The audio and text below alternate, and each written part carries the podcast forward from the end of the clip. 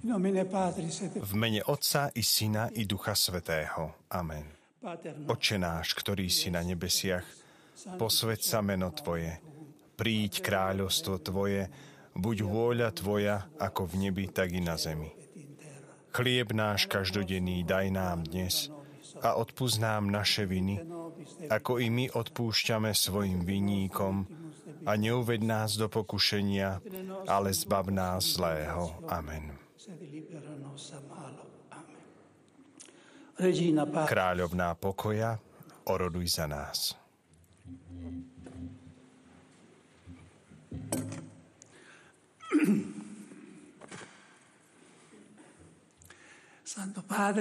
Svetý Oče, ctihodní otcovia, bratia a sestry. Toto posledné rozjímanie o Eucharistii začína otázkou. Prečo Ján v stati o poslednej večeri nehovorí o ustanovení Eucharistie, ale namiesto toho hovorí o umývaní nôh? Prečo práve on, ktorý venoval celú kapitolu svojho evanielia príprave učeníkov k príjmaniu Ježišovho tela a krvi? Dôvodom je, že vo všetkom, čo sa týka Veľkej noci a Eucharistie, Ján chce viac zdôrazniť udalosť ako sviatosť. Teda skôr význam ako znak. Nová pascha sa pre neho nezačína ani tak vo večeradle, kde Ježiš ustanovil obrad, ktorým ju pripomína, skôr pre neho začína na kríži, kde sa uskutočnila obeta, teda ten skutok, ktorý je potrebné si pripomínať. Práve tam sa odohráva prechod od starej k novej pasche. Preto Ján zdôrazňuje, že Ježišovi na kríži nebola zlomená kosť, pretože takto bolo predpísané pre veľkonočného baránka v knihe Exodus. Je dôležité, aby sme dobre pochopili význam, ktorý má pre Jána umývanie nôh. Nedávna apoštolská konštitúcia Predikáte Evangelium spomína umývanie nôh v preambule ako samotnú ikonu služby, ktorá musí charakterizovať celú prácu reformovanej rímskej kúrie. Pomáha nám pochopiť, ako možno urobiť zo života Eucharistiu a tak v živote napodobňovať to, čo sa slávi na oltári. Stojíme pred jednou z tých epizód, ďalšou je prepichnutie Ježišovho boku, pri ktorej evangelista objasňuje, že sa v nich skrýva tajomstvo presahujúce samotný fakt, ktorý by sa nám sám o sebe mohol zdať zanedbateľný. Ježiš hovorí, dal som vám príklad. Aký príklad nám dal? Že by sme mali doslova umyť nohy bratom za každým, keď si ideme sadať k stolu? Určite nie iba to. Odpoveď je v Evanieliu. Kto sa bude chcieť stať medzi vami veľkým, bude vašim služobníkom. A kto bude chcieť byť medzi vami prvý, bude sluhom všetkých. Lebo ani syn človeka neprišiel, aby sa dal obsluhovať, ale aby slúžil a položil svoj život ako výkupné za mnohých. V Evangeliu podľa Lukáša práve v kontexte poslednej večere je zaznamenané slovo, ktoré Ježiš akoby vyslovil v závere umývania nôh. Veď kto je väčší? Ten, čo sedí za stolom, či ten, čo obsluhuje? Nie ten, čo sedí za stolom? A ja som medzi vami ako ten, čo obsluhuje. Podľa evangelistu Lukáša Ježiš povedal tieto slová preto, že medzi učeníkmi vznikla diskusia o tom, koho z nich možno považovať za najväčšieho.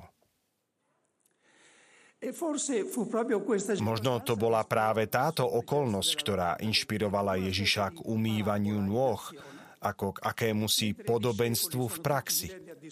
Zatiaľ, čo učeníci sú zaneprázdnení živou diskusiou medzi sebou, on potichu vstane od stola, hľadá misu s vodou a uterák, potom sa vráti a kľakne si pred Petra, aby mu umil nohy. Peter je pochopiteľne celý zmetený, preto hovorí, pane, ty mi chceš umývať nohy?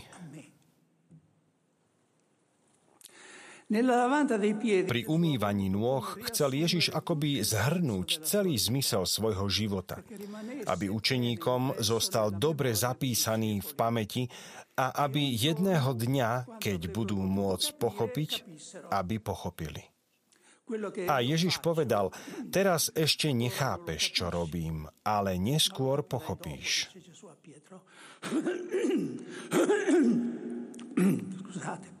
Prepačte. Toto gesto, umiestnené na konci Evanielii, nám hovorí, že celý Ježišov život od začiatku až do konca bol umývaním nôh, teda službou ľuďom. Ako hovorí istý exegéta, jeho existencia bola akoby proexistencia, nie iba preexistencia, ale aj proexistencia, teda, že celý svoj život žil pre iných. Ježiš nám dal príklad života stráveného pre druhých, života lámaného chleba pre svet. Ježiš teda slovami, aby ste aj vy robili, ako som ja urobil vám, ustanovuje diakoniu, teda službu, povyšujúc ju na základný zákon, alebo lepšie povedané, na životný štýl a model všetkých vzťahov v cirkvi. Ako by aj o umývaní nôh hovoril to, čo povedal pri ustanovení Eucharistie. Toto robte na moju pamiatku.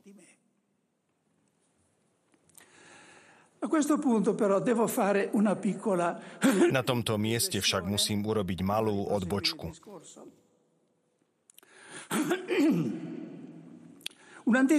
Staroveký duchovný autor, blahoslavený Izák z Ninive, dal radu tým, ktorí majú z povinnosti hovoriť o duchovných veciach, ku ktorým však ešte životom sami nedospeli. Radí im takto. Hovor o tom ako ten, kto patrí k učeníkom a nie s autoritou. Najprv však pokor svoju dušu a urob sa menším od ktoréhokoľvek zo svojich poslucháčov. S takýmto duchom, ctihodní otcovia, bratia a sestry, si dovolujem hovoriť o službe vám, ktorí ju žijete deň čo deň. Spomínam si na žartovnú poznámku, ktorú nám, členom Medzinárodnej teologickej komisie, raz povedal vtedajší prefekt Kongregácie pre náuku viery, chorvátsky kardinál Šeper. Vy, teológovia, povedal vtedy s úsmevom, ste ešte ani nedopísali svoj text a už k nemu pripisujete svoje meno a priezvisko. My v kúrii musíme všetko robiť anonymne. Práve kvalita evanieliovej služby je pre mňa dôvodom na obdiv a poďakovanie mnohým služobníkom cirkvy, ktorí pôsobia v rímskej kúrii, v biskupských kúriách a na nunciatúrach. Vráťme sa k téme. Je potrebné prehlbiť význam slova služba, aby sme ju mohli vykonávať vo svojom živote a nezastavovať sa len pri slovách. Služba sama o sebe nie je čnosťou. V žiadnom zozname čností či medzi ovocím ducha, ako ich nazýva nový zákon, sa nestretneme so slovom diakonia, služba. Ba dokonca sa hovorí o službe hriechu, čo určite nie je dobrá služba. Služba je sama o sebe neutrálnou vecou. Naznačuje životný stav alebo spôsob, akým sa človek pri svojej práci spája s druhými, robí sa závislým od iných – Môže to byť dokonca zlá vec, ak sa to robí z donútenia, ako v otroctve.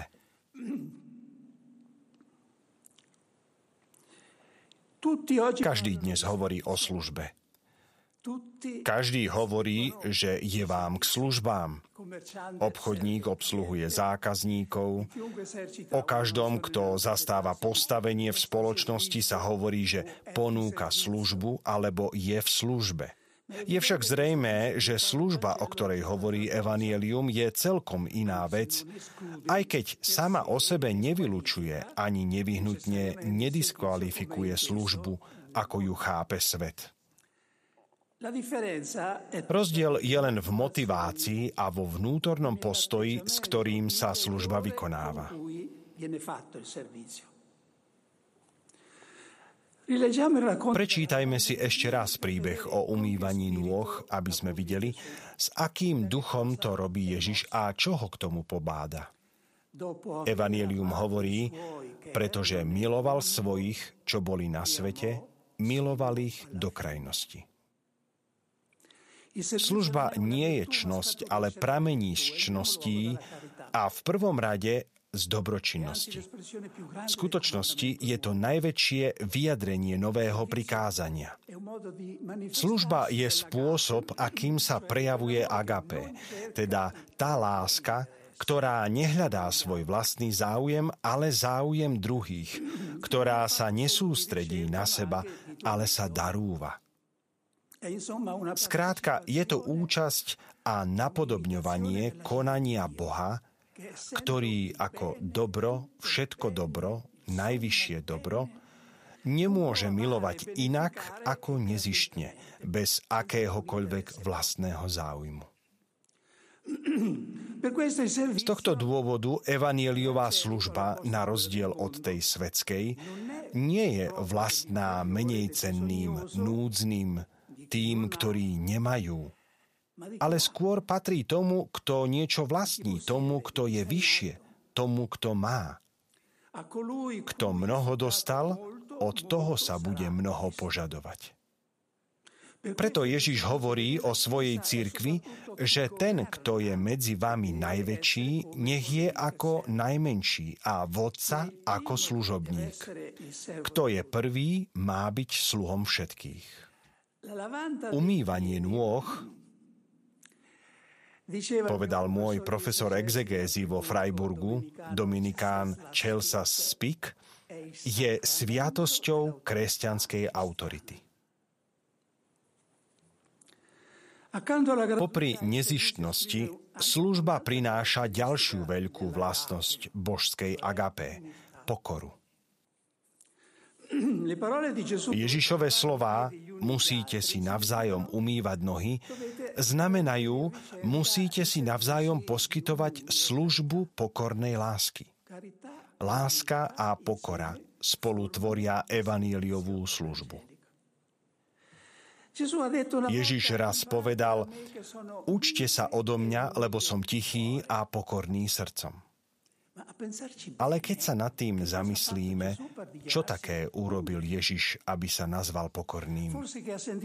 Mal snáď nízke sebavedomie alebo hovoril o svojej osobe skromne? Naopak, v samotnej epizóde umývania nôh hovorí, vy ma oslovujete učiteľ a pane a dobre robíte, lebo to som. Čo teda urobil, aby sa nazval pokorným? Zostúpil. Prišiel slúžiť. Od chvíle svojho vtelenia nerobil nič iné, len sa znížil, znížil sa až do krajnosti, keď ho vidíme na kolenách umývať nohy apoštolom. Aké chvenie muselo prebehnúť medzi anielmi, keď videli v takomto poníženom postoji Božieho syna, na ktorého sa oni ani neodvážili upierať svoj pohľad. Stvoriteľ je na kolenách pred stvorením.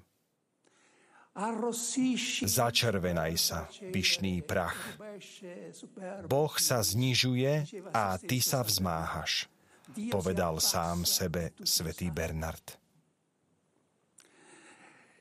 Takto chápaná pokora, teda ako zníženie sa k službe, je skutočne kráľovským spôsobom, ako sa podobať Bohu a napodobňovať Eucharistiu v našom živote.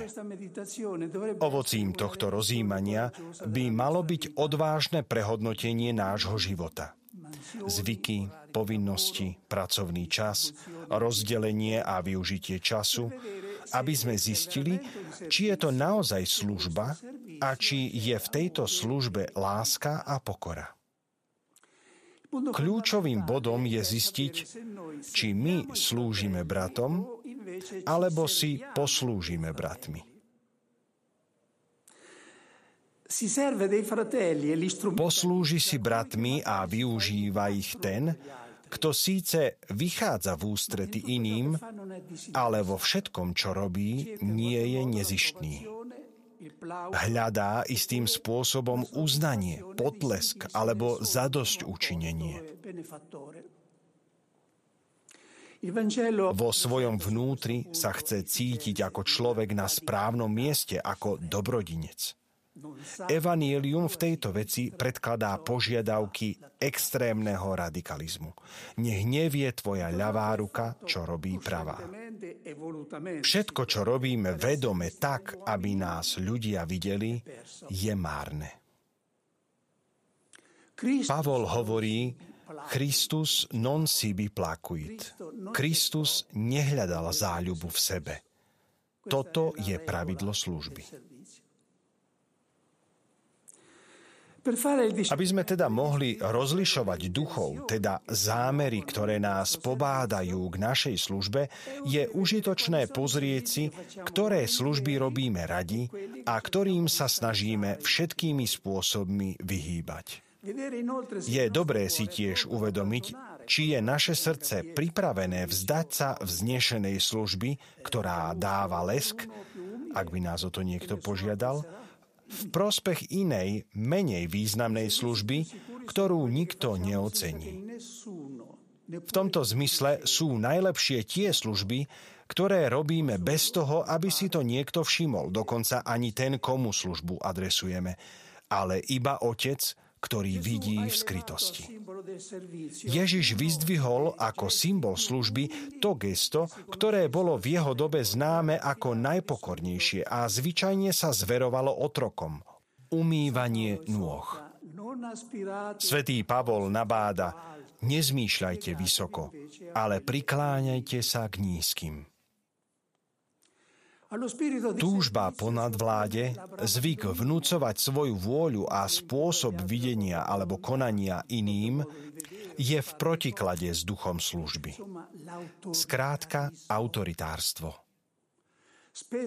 Tí, ktorých opantáva takýto postoj, si často ani v najmenšom neuvedomujú utrpenie, ktoré spôsobujú iným, ba naopak čudujú sa, keď vidia, že ostatní neprejavujú uznanie každému ich záujmu a snahe a dokonca sa cítia byť obeťou. Ježiš povedal svojim apoštolom, aby boli ako baránky uprostred vlkov ale takí sú naopak vlkmi uprostred baránkov. Veľkú časť utrpenia, ktoré niekedy postihne rodinu alebo komunitu, má na svedomí existencia nejakého autoritárskeho a despotického ducha, ktorý šliape po iných a ktorý pod zámienkou služby druhých vlastne zotročuje. Neslúži im, zotročuje ich. Je dosť možné, že tým niekým som ja. Sme to práve my. Ak máme v tejto veci hoci len malé pochybnosti, bolo by vhodné, keby sme sa tých, čo žijú vedľa nás, úprimne opýtali a dali im možnosť bez obáv sa k tomu vyjadriť. Ak sa ukáže, že aj my svojim charakterom niekomu stiažujeme život, musíme s pokorou prijať realitu a prehodnotiť svoju službu.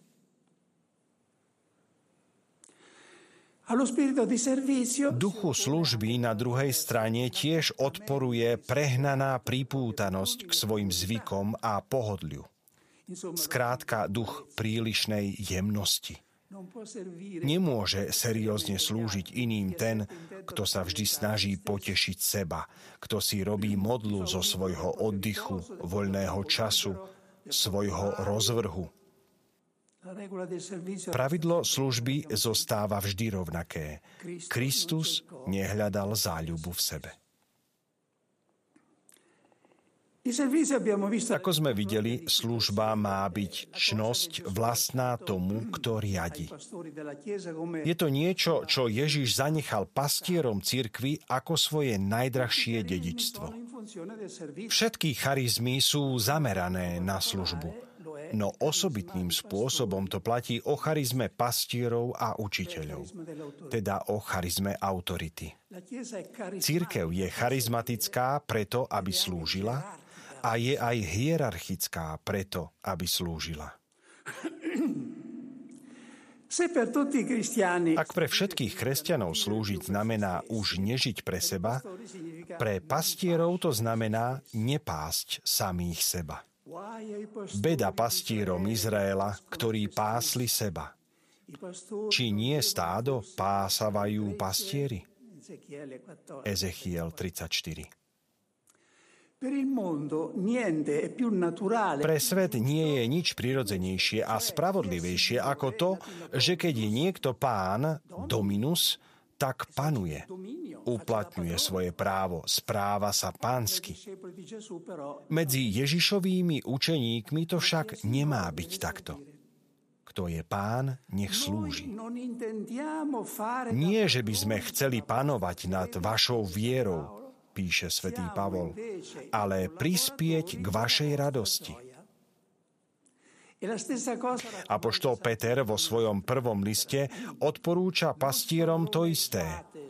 Nepanujte nad ľudom, ktorý vám je zverený, ale staňte sa vzormi stáda. Pastoračnej službe nie je ľahké vyhnúť sa mentalite panovania nad vierou. Táto mentalita vstúpila do chápania autority veľmi skoro.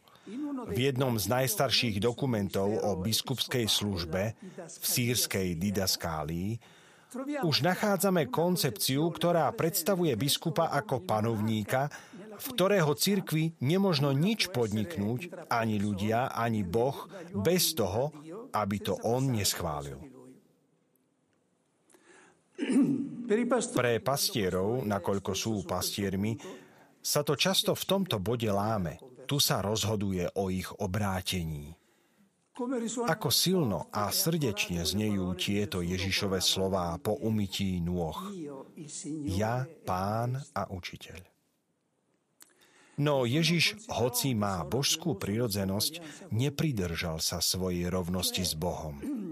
To znamená, že sa nebál ohroziť svoju božskú dôstojnosť, uprednostnil nedostatok úcty zo strany ľudí, zbavil sa svojich privilégií a ukázal sa navonok ako človek uprostred iných ľudí, podobný ľuďom. Ježiš žil jednoducho. Jednoduchosť bola vždy začiatkom a znakom skutočného návratu k Evanieliu. Božie konanie treba napodobňovať. Nie je nič, napísal Tertulian, čo by charakterizovalo Božie konanie lepšie ako kontrast medzi jednoduchosťou vonkajších prostriedkov a spôsobov, akým koná, a veľkosťou duchovných účinkov, ktoré dosahuje. Svet potrebuje veľké aparáty, aby pôsobil, aby zapôsobil. Boh nie. Boli časy, keď sa dôstojnosť biskupov vyjadrovala insígniami, titulmi, hradmi, armádami. Boli to, ako sa hovorí, biskupy kniežatá, ale oveľa viac kniežatá ako biskupy. Církev dnes žije v tomto aspekte obdobie, ktoré sa nám v porovnaní s tým predošlým javí ako zlaté. Pred mnohými rokmi som stretol biskupa, ktorý považoval za prirodzené stráviť niekoľko hodín týždenne v domove dôchodcov, aby pomohol starším ľuďom oblieť sa a najesť sa umývanie nôh bral doslova. Musím povedať, že mne samému boli v živote najlepšími príkladmi jednoduchosti niektorí preláti. Aj v tejto veci je však potrebné zachovať si veľkú evanieliovú slobodu. Jednoduchosť si vyžaduje, aby sme sa nepovyšovali nad ostatných, ale aby sme sa ani okázalo neponižovali, lebo jedno aj druhé je spôsob, ako si udržiavať odstup od iných. Je však potrebné, aby sme v bežných veciach života akceptovali, že sme rovnakí ako ostatní. Existujú ľudia, poznamenáva rázne Alessandro Manzoni, ktorí majú toľko pokory, koľko len treba na to, aby sa urobili menšími od dobrých ľudí, ale nie na to, aby boli ako oni. Niekedy najlepšia služba nespočíva v obsluhovaní, ale v tom nechať sa obsluhovať, ako Ježiš, ktorý si občas vedel aj sadnúť za stôl a dať si umyť nohy. A ochotne prijal službu, ktorú mu počas jeho ciest poskytovali niektoré štedré a oddané ženy. O službe pastírov treba povedať ešte jednu vec – Služba bratom, akokoľvek je dôležitá a svetá, nie je na prvom mieste a nie je ani tá podstatná. Na prvom mieste je služba Bohu. Ježíš je predovšetkým sluha Jahaveho a potom aj služobník ľudí. Pripomína to svojim rodičom a hovorí, nevedeli ste, že mám byť tam, kde ide o môjho otca? Neváhal sklamať zástupy, ktoré si ho prišli vypočuť a dať sa uzdraviť. Náhle ich opustil, aby sa uchýlil na osamelé miesta, kde sa modlil. Stihodní otcovia, bratia a sestry, aj evanieliová služba je dnes podkopávaná nebezpečenstvom sekularizácie. Príliš ľahko sa považuje za samozrejmé, že každá služba vykonaná človeku je službou Bohu. Svetý Pavol v druhom liste Korintianom hovorí o službe ducha diakonia pneumatos. A na túto službu sú určení služobníci Nového zákona. Duch služby sa má vyjadriť v pastieroch prostredníctvom služby ducha.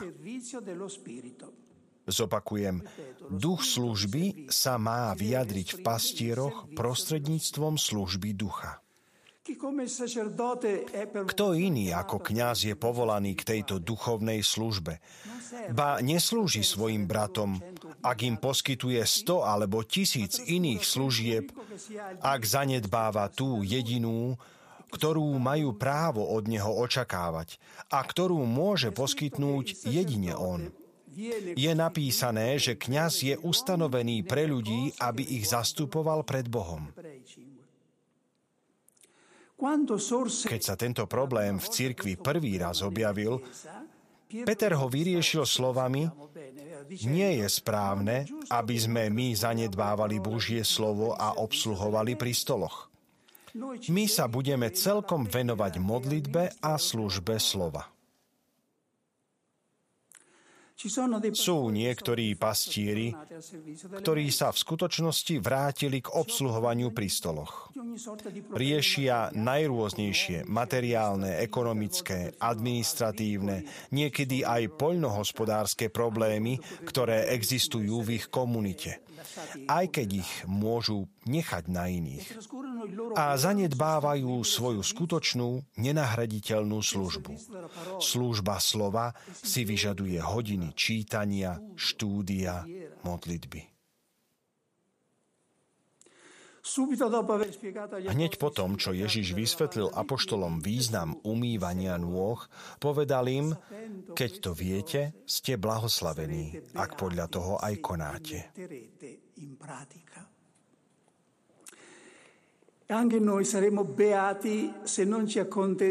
Aj my budeme blahoslavení, Ak sa neuspokojíme s poznaním týchto vecí, teda s tým, že Eucharistia nás pobáda k službe a k spolúčasti, ale budeme ich uvádzať do života.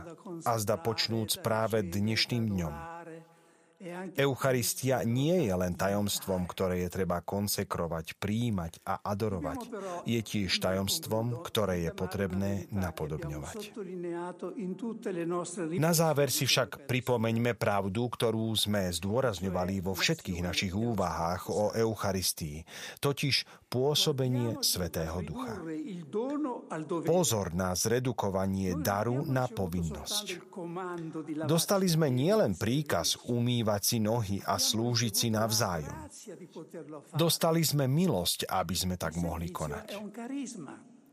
Služba je charizmou a všetky charizmy sú, citujem, prejavy ducha na všeobecný úžitok. 1. Korintianom. Podľa toho, kto aký dar, charizmu dostal, slúžte si navzájom, hovorí apoštol Peter vo svojom prvom liste. Dar predchádza povinnosť a umožňuje jej splnenie. Toto je dobrá zväzť, ktorej každodennou potešujúcou spomienkou je Eucharistia.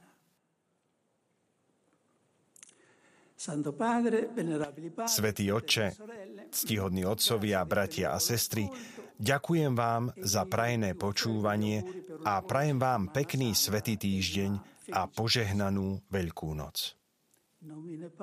Mene Otca i Syna i Ducha Svetého. Amen.